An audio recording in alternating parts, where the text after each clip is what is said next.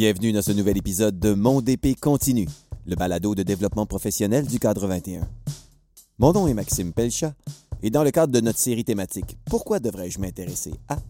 je porte ici un regard sur l'organisation des apprentissages. J'ai eu le plaisir d'en discuter avec Myra Auvergnat-Ringuette. Enseignante au primaire, Myra est curieuse et passionnée par tout ce qui touche à l'éducation. Et surtout, elle n'hésite pas à partager avec la communauté, autant au sein de son équipe école que dans son réseau élargi. Elle anime des ateliers, elle donne des formations, elle blogue, elle rédige pour l'école branchée, elle produit des balados. Bref, elle incarne bien la posture du leadership partagé. En classe, elle a su développer des stratégies pour aider ses élèves en recentrant son approche sur les fonctions exécutives des apprenants. Observation, rétroaction et bienveillance sont au cœur de son quotidien. Et c'est d'ailleurs une responsable de la rétroaction hors pair dans l'équipe du cadre 21. Ayant eu la chance de collaborer à maintes reprises avec Myra dans le passé, j'ai eu le goût de faire le point avec elle sur la question « Pourquoi devrais-je m'intéresser à l'organisation des apprentissages? » Myra, merci d'avoir accepté mon invitation pour venir te discuter avec moi d'un sujet qui a de l'air obscur, des fois. Obscur? On est dans le mystère aujourd'hui. Bien, peut-être un peu, parce qu'on va discuter d'organisation des apprentissages, puis ça a de l'air, jusqu'à un certain point, super évident, puis peut-être qu'on n'a pas l'impression qu'il fait toujours partie du quotidien. Fait que toi, depuis que tu as le bonheur, en tout cas, je le mets comme ça. La chance, oui. Ah ouais? Oui, vraiment. De travailler avec nous pour faire la rétroaction des demandes de badge pour la formation, savoir organiser ses apprentissages. Toi, qu'est-ce qui t'a interpellé tout d'abord dans ce thème-là de savoir organiser ses apprentissages? Moi, de prime abord, ça a été vraiment quelque chose qui venait qui me correspondait, dans le sens où c'était un besoin déjà. Quand j'ai commencé en enseignement, savoir s'organiser à la base, c'était pas ma plus grande force. Donc, j'ai travaillé fort là-dessus pour être en mesure d'accompagner comme il faut mes élèves. Et donc, déjà, ça m'interpellait de voir un peu c'est quoi les pratiques et de quelle façon, finalement, là, ça pouvait se vivre au quotidien chez d'autres enseignants dans d'autres milieux. Fait que ça m'interpellait beaucoup. Et puis, l'autre chose, c'est que j'ai travaillé beaucoup aussi avec une orthopédagogue, Annick Pelletier, qui travaille sur les fonctions exécutives et qui a vraiment mis sur pied, finalement, une ligne directrice de ces fonctions-là. Et j'ai participé à son projet de recherche.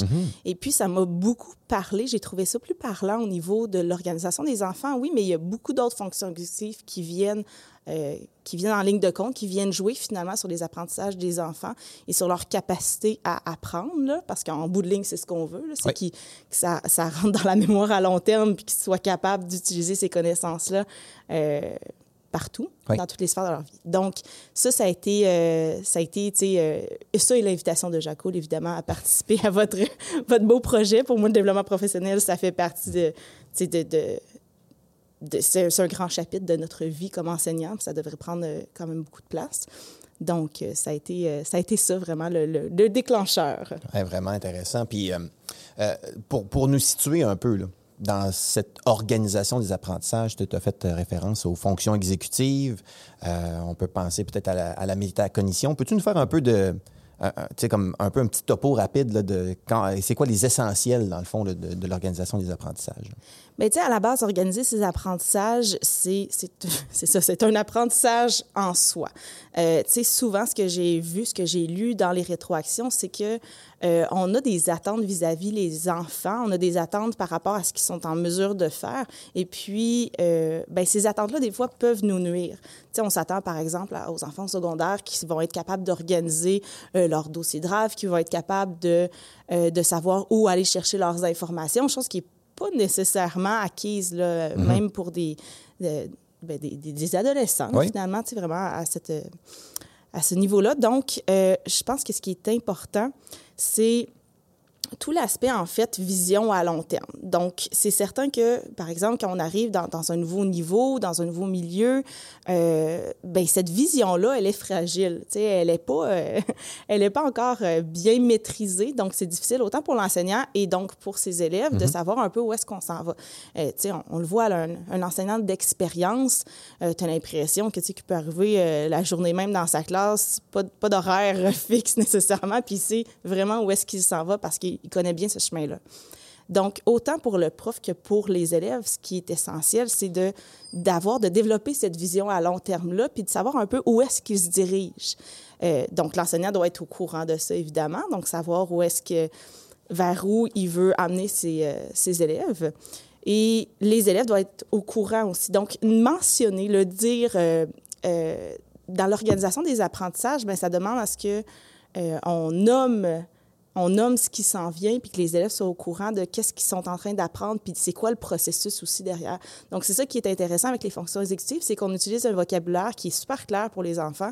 Je suis capable d'avoir une attention qui est dirigée, de garder le focus sur quelque chose. OK, mais comment ça se présente, ça, dans mon quotidien? C'est comment est-ce que je le travaille, ça aussi? C'est quoi les trucs, les stratégies que je peux utiliser? Donc là, on va utiliser beaucoup d'images. On va parler de la lampe frontale. OK, est-ce que tu en as 3 lampes d'allumement en même temps ou tu en as juste une? T'sais? Donc, pour les enfants, ça, c'est plus parlant. Puis au niveau de l'organisation aussi, dans le quotidien, il y a des petits trucs, je pense, que les enseignants, quand ils les mettent en place, qu'ils voient le bénéfice de ça. Puis ce qui est difficile, c'est ça, on ne voit pas tout le temps le bénéfice au jour le jour. C'est que ça prend du temps avant de pouvoir constater les effets de ce qu'on met en place dans notre classe. Puis c'est peut-être ça le petit trick qui n'est pas évident finalement, parce que savoir organiser ses apprentissages, c'est une compétence qui se développe avec la pratique. Ouais. Et puis on n'a pas... on le voit éventuellement à la fin de l'année, on peut constater là, certains effets de nos pratiques sur les élèves, mais ce n'est pas nécessairement dans le quotidien. Donc, par exemple, tout à l'heure, quand on parlait de métacognition, oui. Être capable de prendre des pauses à certains moments clés, que ce soit dans un travail en tant que tel, avec des petits, disons, là, je ne vais pas faire un wrap-up de mon mois sur... j'ai besoin d'y aller plus dans le quotidien pour savoir où est-ce qu'on en est rendu, OK, comment t'enregistrer telle information, qu'est-ce que tu te souviens, es-tu capable de le redire dans tes mots? Donc, tu sais, et plus les enfants vont vieillir, plus là, ces pauses cognitives-là, ces métacognitives de réflexion sur où est-ce que j'en suis rendue, quelle stratégie j'ai utilisée, de quelle façon ça a fonctionné. Est-ce que mes amis utilisent les mêmes stratégies que moi? Puis de quelle façon, eux, sont capables de venir nourrir ce que moi, j'ai déjà comme bagage? Donc, tout ça, quand tu le mets dans le quotidien, ça fait en sorte que tu prends une habitude comme enseignant, je pense, de prendre ces pauses-là, de poser des questions à tes élèves. Donc, c'est pas... on ne trouvera pas ça dans un manuel scolaire nécessairement, de dire, OK, à cette étape-ci, quoique des fois, de plus en plus dans le matériel pédagogique, il y en ouais. a de ces propositions, disons, là, pédagogiques, de faire une pause puis de revenir, faire une auto-évaluation avec les élèves sur leur processus et pas juste sur le contenu qu'il y avait à rendre. Donc, c'est ça. C'est vraiment dans les pratiques à mettre en place comme enseignant de faire une pause avec les élèves, de leur montrer des stratégies, puis de ne pas avoir d'attente sur où est-ce qu'ils devraient être rendus, mais vraiment d'essayer de voir en début d'année, c'est quoi leur stratégie, puis de les mettre en lumière, disons, ouais. puis de les nommer, d'être super... c'est ça, direct par rapport à ça. Tu dis mettre en lumière, puis si je comprends bien, il y a vraiment... un objectif de rendre visibles ces processus qui sont souvent invisibles ou qu'on a l'impression qu'ils se font tout seuls et tout ça. Fait qu'il y a vraiment un désir de prendre le temps puis mettre l'attention sur rendre visibles ces processus-là, ces compétences-là, ces habiletés même des fois là, qu'on a à mettre en place pour faire en sorte que ça fonctionne bien, qu'on soit dans les meilleures dispositions, qu'on soit capable de faire des liens, donc du transfert, dans le fond, et tout ça. Là. Oui. Puis qu'il y a vraiment ce désir de faire émerger quelque chose qui, des fois, est un peu dans l'ombre. De là, l'obscurité dont je parlais. Oui, le grand mystère de comment j'apprends. C'est vraiment ça. Puis je pense que les élèves, ils constatent ça quand on leur laisse la chance de, justement, s'arrêter, d'analyser, puis avec eux, de construire un vocabulaire puis une réflexion qui va leur appartenir. Parce que, l'apprentissage, c'est bien personnel à chacun. Mm-hmm. Il n'y a rien de plus personnel. Je pense, en fait, chacun apprend vraiment à sa manière, mais en même temps, il y a comme des grandes lignes dans lesquelles on peut les diriger. Et puis, donc, ça demande un temps d'arrêt puis une réflexion. Mais ça demande justement d'utiliser le vocabulaire. Puis les enfants, ce que j'entendais beaucoup, c'est que dans les rétroactions, d'ailleurs, que je faisais, ce que les enseignants nommaient, c'est qu'on remet vraiment ce contrôle-là dans les mains des enfants, puis plus ils s'habituent à réfléchir, à s'arrêter, puis à « qu'est-ce que je suis en train de faire? Qu'est-ce que ça va avoir comme impact ensuite sur le travail que je suis en train de faire ou la suite de mon travail ou même mon équipe de travail, la façon dont je travaille avec les autres aussi, ça fait partie des stratégies d'organisation. L'enfant qui va se mettre à part, se reculer, mais c'est quoi l'impact que j'ai sur le travail de mon équipe dans ce temps-là? Donc, toutes ces petits éléments, ces petits indices-là, quand on les nomme puis on est capable de revenir avec les enfants tout le temps en ayant en tête que c'est pour l'aider dans son processus d'apprentissage, c'est super gagnant. Mais c'est ça. Donc, ça demande des temps d'arrêt. Ça demande aussi aux enfants, puis ils prennent l'habitude de ça. Donc, comme je lisais dans les rétroactions, ce qui est super gagnant, c'est que les enfants, éventuellement, sont capables d'avoir ce vocabulaire-là, de s'arrêter, puis de le nommer eux-mêmes, puis de sentir que, bon, ils n'ont plus besoin du prof pour avoir cette réflexion-là non plus, là. Ils sont capables, dans plein d'autres sphères, ça va être gagnant dans toute leur matière, dans leur vie en général, d'être capable de venir s'organiser, de réfléchir, de prendre un temps d'arrêt, de faire comme, OK, qu'est-ce qui se passe dans ce travail-là, dans cette tâche-là? Je suis en surcharge cognitive. Comment je vais faire pour m'arrêter? Puis, je veux dire, juste en 4e année, là, on utilise des post-it, puis ils peuvent le coller sur le coin de leur bureau pour faire comme, ah oui, je me souviens que j'avais besoin de faire ça. Parfait, mais là, prends pas ça maintenant. Tu te décharges de ça, puis tu vas l'utiliser plus tard, cette information-là. Ouais. Mais là, pour l'instant, dans le focus, dans le quotidien de ton travail, dans ce que tu es en train de faire, c'est pas le moment pour ça. Mais ça, c'est pas évident pour tout le monde. Il y a des adultes qui sont pas capables de faire ça. Non, mais ça, effectivement. Puis ça ramène, en t'écoutant, ça me fait réfléchir sur le fait de ce grand objectif d'autonomisation qu'on veut, dans le fond, des jeunes, puis que c'est une habitude, c'est quasiment une posture qu'on veut qu'ils s'adoptent très tôt, puis qu'on veut qu'ils continuent, dans le fond, tout au long de la vie, parce que théoriquement, on est des apprenants tout au long de la vie. Oui, on l'espère, on souhaite ça. Oui, tout à fait. Puis, c'est un grand mot, l'autonomie. On l'utilise parfois un peu en lançant des airs. Il faut faire attention parce que ça demeure qu'il y a comme une maturité cognitive aussi rattachée à ça, puis on ne peut pas leur demander n'importe quoi. Et ils sont souvent, les enfants aujourd'hui sont en surcharge dans le sens où ils ont tellement de choses dans leur quotidien qui peuvent se passer et qui peut justement nuire à cette organisation-là scolaire, là, disons, dans ce qu'ils ont à faire comme élèves.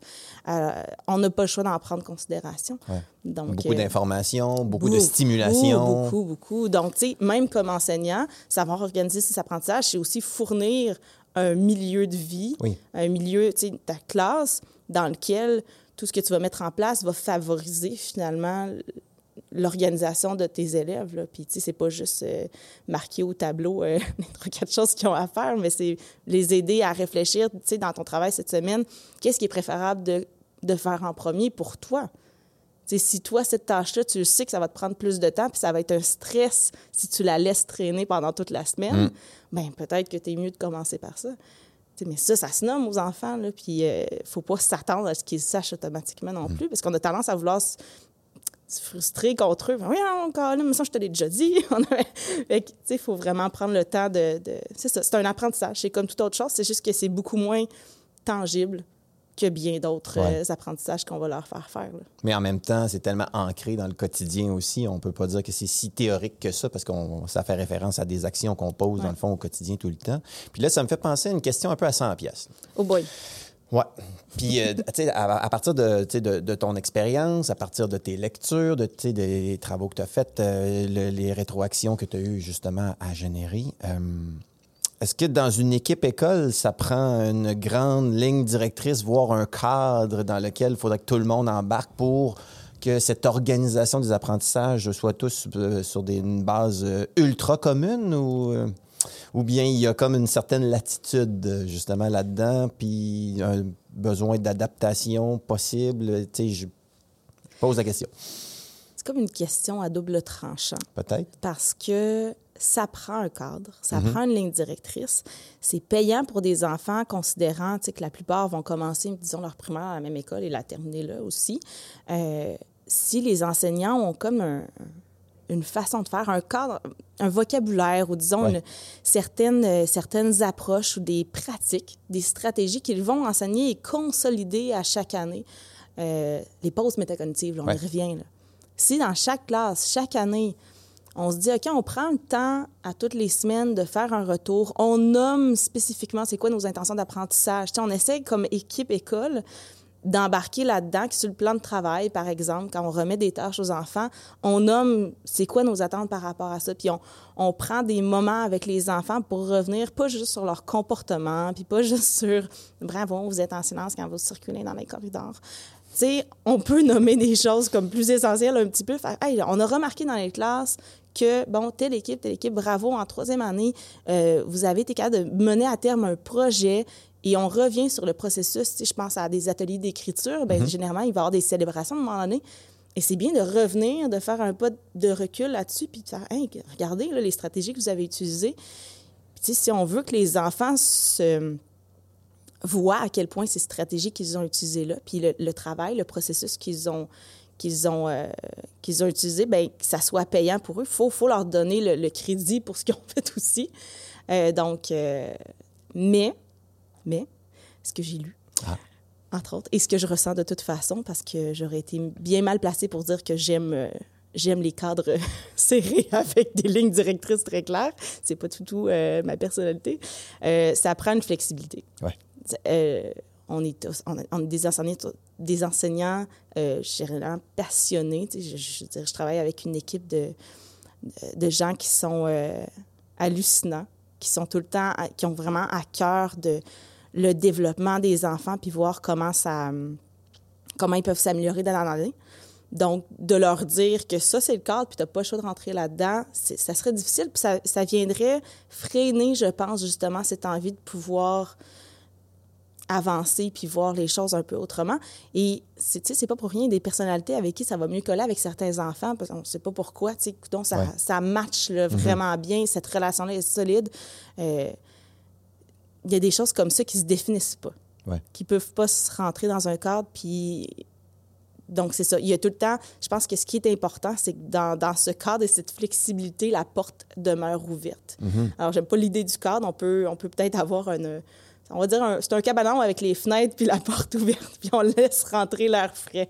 Donc, je pense que c'est ça qui est important. Qu'on a une équipe solide avec une direction qui sait où elle s'en va. Et là, je fais des guillemets, même si on est en balado. Bien, c'est facile pour l'équipe de se sentir sécurisée, mais de sentir aussi qu'ils sont capables d'aller explorer autre chose, puis d'avoir leur façon de faire en classe aussi. Tu sais, qui colle avec leur personnalité, parce qu'il n'y a rien de pire comme enseignant, je pense, puis tu sais, je pense à ceux qui commencent dans le milieu, de sentir que là, tu as un cadre, il faudrait que tu correspondes à ce cadre-là, tu as une idée de ce que tu devrais être comme prof, puis ça ne vient pas rejoindre ce que tu es comme personne, c'est impossible.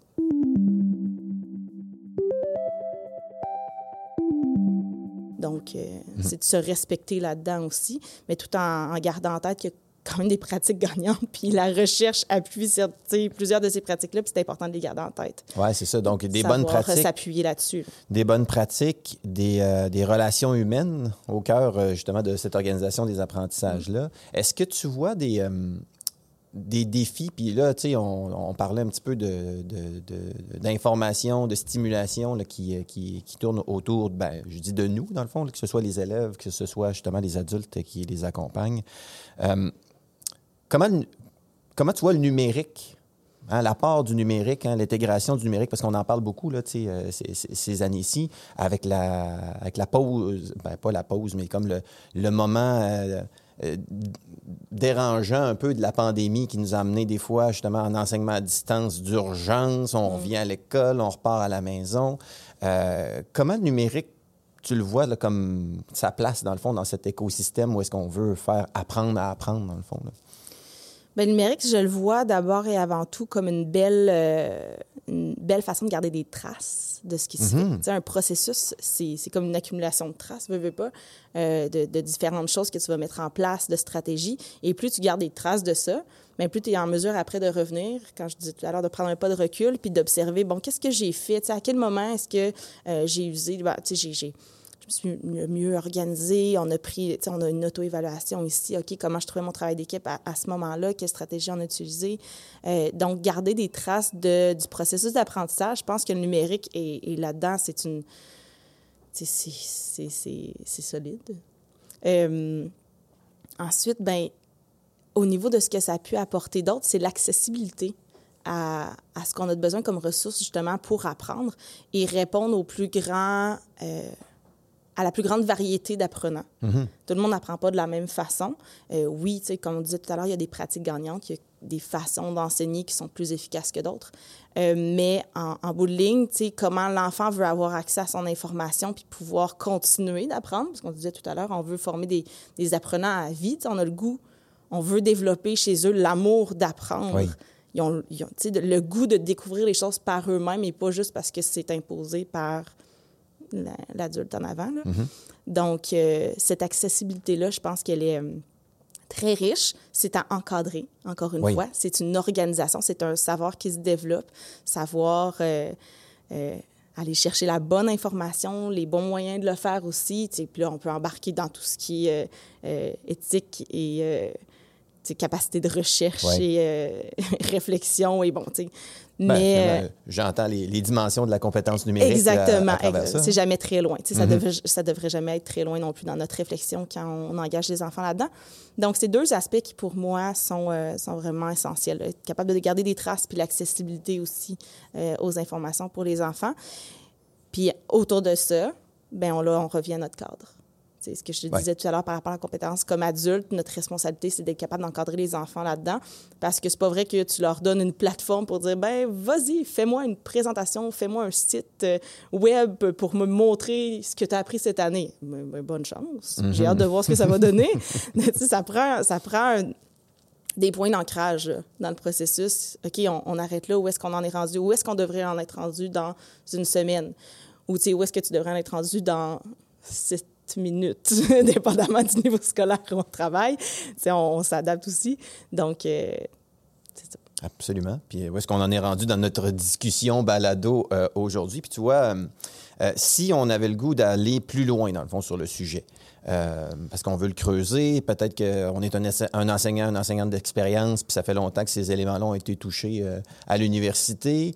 On entend, en t'écoutant, des échos des compétences transversales. On parlait des dimensions de la compétence numérique tantôt aussi, qui viennent appuyer ça quand on ajoute la dimension numérique à cette organisation-là. Tu avais une ressource, dans le fond, à nous proposer. Tu nous dirigerais où, là, si on veut s'intéresser à l'organisation des apprentissages? Bien, c'est certain que je vous inviterai à suivre la formation chez cadre 21. J'ai beaucoup de rétroactions de niveau explorateur, mais je pense qu'après ça, on ne voit pas tout à fait de façon concrète comment on peut venir présenter le dossier. On veut que vous puissiez utiliser ça dans votre quotidien, dans votre classe, de voir avec vos élèves, mais c'est pas obligé d'être « OK, bien cette année, je m'organise ». Faut pas le voir trop large non plus. Ouais, je pense que le simple fait... Ouais, un petit pas à la fois, le simple fait, par exemple, de décider dans ton horaire de mettre des pauses métacognitives, de faire réfléchir les enfants sur leur processus, où est-ce qu'ils sont rendus, comment ils ont appris, qu'est-ce qu'ils ont utilisé comme stratégie pour être capable de relever certains défis qu'on avait nommés, tu sais, dans leur rétroaction, peu importe. Tu sais, ça peut être une belle réflexion à avoir, puis quelque chose de concret à mettre sur pied aussi dans la classe. Sinon, comme ressource, bien, tu sais, je l'ai dit tout à l'heure, les fonctions exécutives, être en mesure de dépasser le fait que, voyons, cet enfant-là, il n'est pas capable de se concentrer. Oui, mais attends, pourquoi? T'sais, qu'est-ce qu'il y a derrière? Qu'est-ce qui peut venir nuire, justement, à son attention? Et c'est rarement la première chose qu'on voit.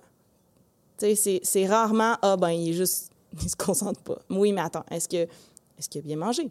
Est-ce qu'il a un sommeil, il a un bon sommeil? Est-ce que la gestion de ses émotions, il y a un contrôle là-dessus? Parce que si on n'est pas là-dedans, S'il n'y a pas de contrôle, si un enfant dort pas bien, je veux dire, on va commencer par régler ça.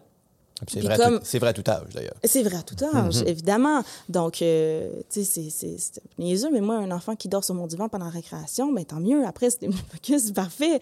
Parce que, on le disait tout à l'heure, ça va vite. Ils ont beaucoup, beaucoup de choses par temps horaire. Il faut comme savoir rester à l'écoute de ça pour que notre objectif principal, qui demeure d'être capable de les aider à s'organiser puis à apprendre le mieux possible et le plus...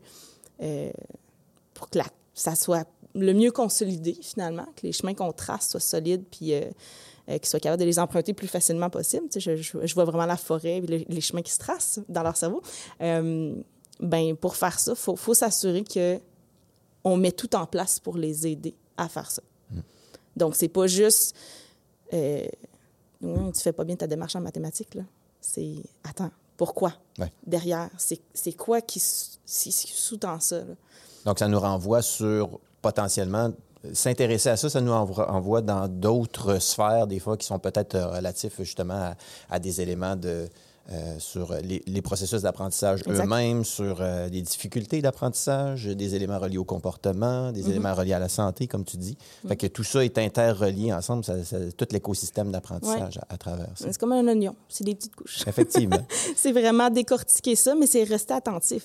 Quand on est bien attentif, puis tu sais, comme enseignant, vous allez voir, quand on embarque dans les fonctions exécutives, qu'on parle d'attention, d'être capable de se faire de l'imagerie mentale, qu'on est capable de prendre soin de soi, parler des écrans, aussi avec des enfants de 9 ans qui réalisent que, oups, la tablette avant le dodo, peut-être que ça m'affecte plus que je pensais. Bien, ça, c'est des éléments qui sont cruciaux, mais pourtant, c'est la toute base, là, tu sais. Des saines habitudes de vie. Des saines habitudes de vie, c'est ça, exactement. Puis, dire, c'est fou à quel point c'est pas acquis. Là. Non, effectivement.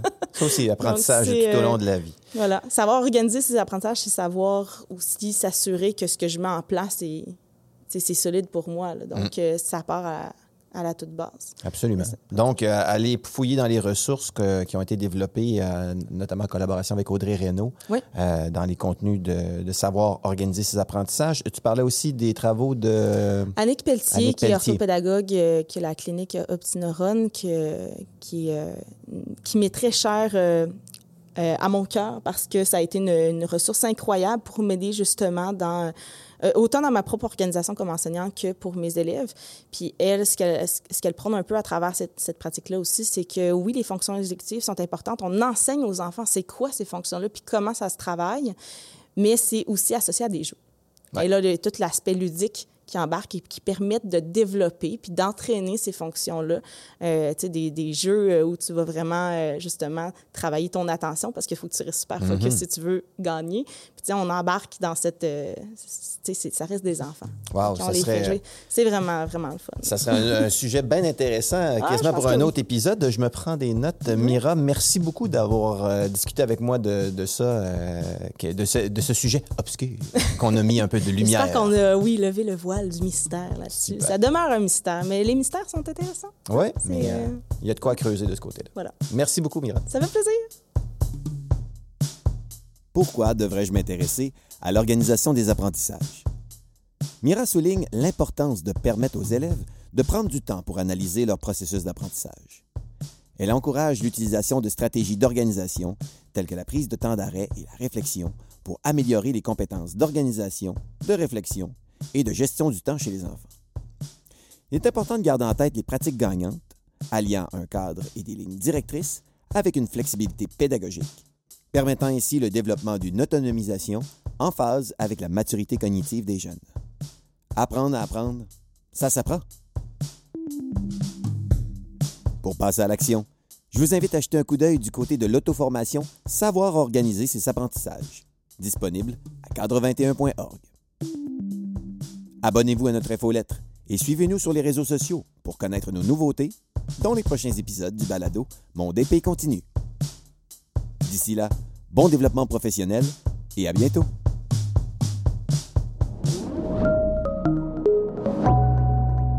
Cet épisode a été enregistré dans le cadre du colloque des leaders pédagogiques de la Fédération des établissements d'enseignement privé, avec la collaboration technique de nos amis de l'équipe d'Escouade Multimédia.